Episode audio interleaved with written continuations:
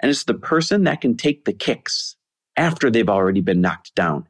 It's the person who gets up each time. It's the person who finds a new way over and over and over again that is destined to bring their business to life. So if this is you and if you've been stopping yourself, I want you to start right now.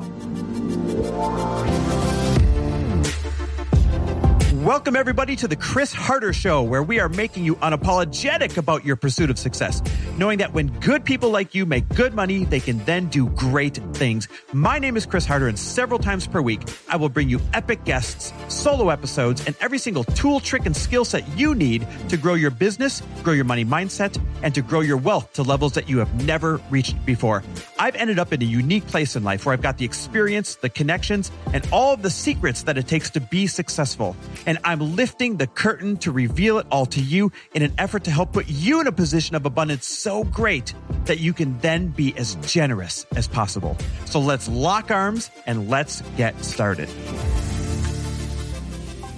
Hey, everybody, welcome back to the Chris Harder Show, where we absolutely believe that both prosperity and generosity can and must coexist. All right, listen up. Today, I'm talking to those of you that talk yourself out of the game. I'm talking to those of you that have great ideas, but then right away your brain talks you into saying, no, it's not a good idea, or no, you're not capable, or no, you're not the one that's able to do this. Today, I'm talking to all of you that doubt yourselves when really you know dang well deep down you have a winning business or a winning idea. Except you're letting all of that mind chatter get in the way. If you don't feel ready or if you don't feel talented enough, then I want you to listen to this. You've heard us reference the book, The Comfort Crisis, a few times already. And who knows, maybe we're referencing it too much, but obviously the book had a profound effect on us. And in there, the underlining story is about this gentleman that goes on this one month hunt in the most remote areas of Alaska, like, you know, the kind of area I would never go and never survive. And they're hunting elk. Now, you know how massive elk and caribou and that type of game is. And they are located in the most deserted regions. Like nobody who is sane would go to these regions on purpose. But this was his goals. He wanted to go with two other hunters that were experienced to see if he could go out there and if he could really pull himself to the furthest depths of being outside of what is comfortable for him. So, of the two guys that he goes with, he said one of them really looked the part, like looked like the remote hunter, looked like he could kill anything with his hands, looked like he could drag it back to the cave, no problem. And then he said the second guy surprised him. The second guy looked like he would never impress anybody in the gym.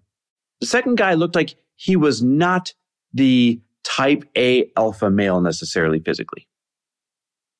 But when they finally shot that elk, they had to make a five mile journey back on foot, each carrying a hundred pounds of meat.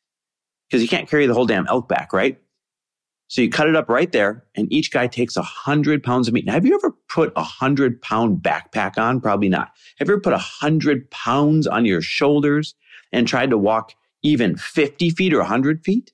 I've been walking with this 45 pound rucksack, and it's freaking tough, let me tell you. Well, these guys had to sling 100 pounds of meat, uneven. It's not like it's formed to your body, over their shoulders and walk back five miles over rough terrain, going uphill, going across rivers in the coldest of conditions with blowing snow. And he said, all three of them made it.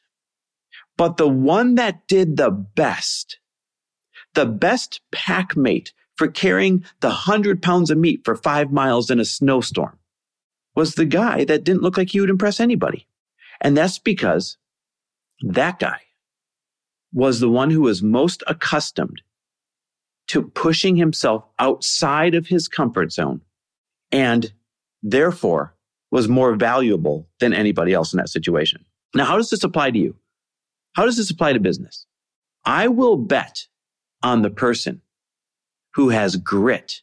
I will bet on the person who finds obscure ways to string together wins. I will bet on the hardest worker who's most resourceful. I will bet on that person that has that special it factor. I will bet on all of those characteristic traits before I will bet on somebody who does not have those, but has tons of experience in the business they're starting. When I go to invest in someone, I will invest in people that not, don't necessarily have the experience in the business they're starting, but they carry all those other traits. They are the ones who are most accustomed to getting outside their comfort zone. They have a strength that is far beyond someone who's had it easy all the time. They have a grit. They have a certain je ne sais quoi that says, I don't care what pops up in front of me. I'm going through it anyways. You can't sway them. You can't knock them off their tracks. They're machine like in how they keep going. I will bet on those people every single time over somebody who's had it easy or somebody who hasn't strung together tough wins, but has a lot of experience in the area that they're trying to start. You see, experience is valuable. Don't get me wrong. But these other traits, the traits that you might have in lieu of experience, if you've got these traits I'm talking about, then you are cut out for that idea that was placed inside of you. You are cut out to figure it out as the journey unfolds. You are cut out to start that business, not know what the hell you're doing, not know where the hell you're going, but know that the path is going to illuminate itself because it always does for you. You're that person. If you're that person, I want you to go back to your best idea and I want you to start it yesterday. If you're that person, I want you to go raise money for your idea and don't stop until you have what it takes to get it off the ground. If you're that person, I want you to make a, a priority out of this business that you've never bothered to start. Because those are the best entrepreneurs. Those are the best individuals to bet on. People like you that knows how to wade through the, the grit, through the resistance, knows how to solve problems, people that are resourceful. Those are the ones that end up having the success stories. Not the ones who don't have the edge, not the ones who haven't had to build the muscle, so to speak, not the ones who haven't had to solve problems in the past.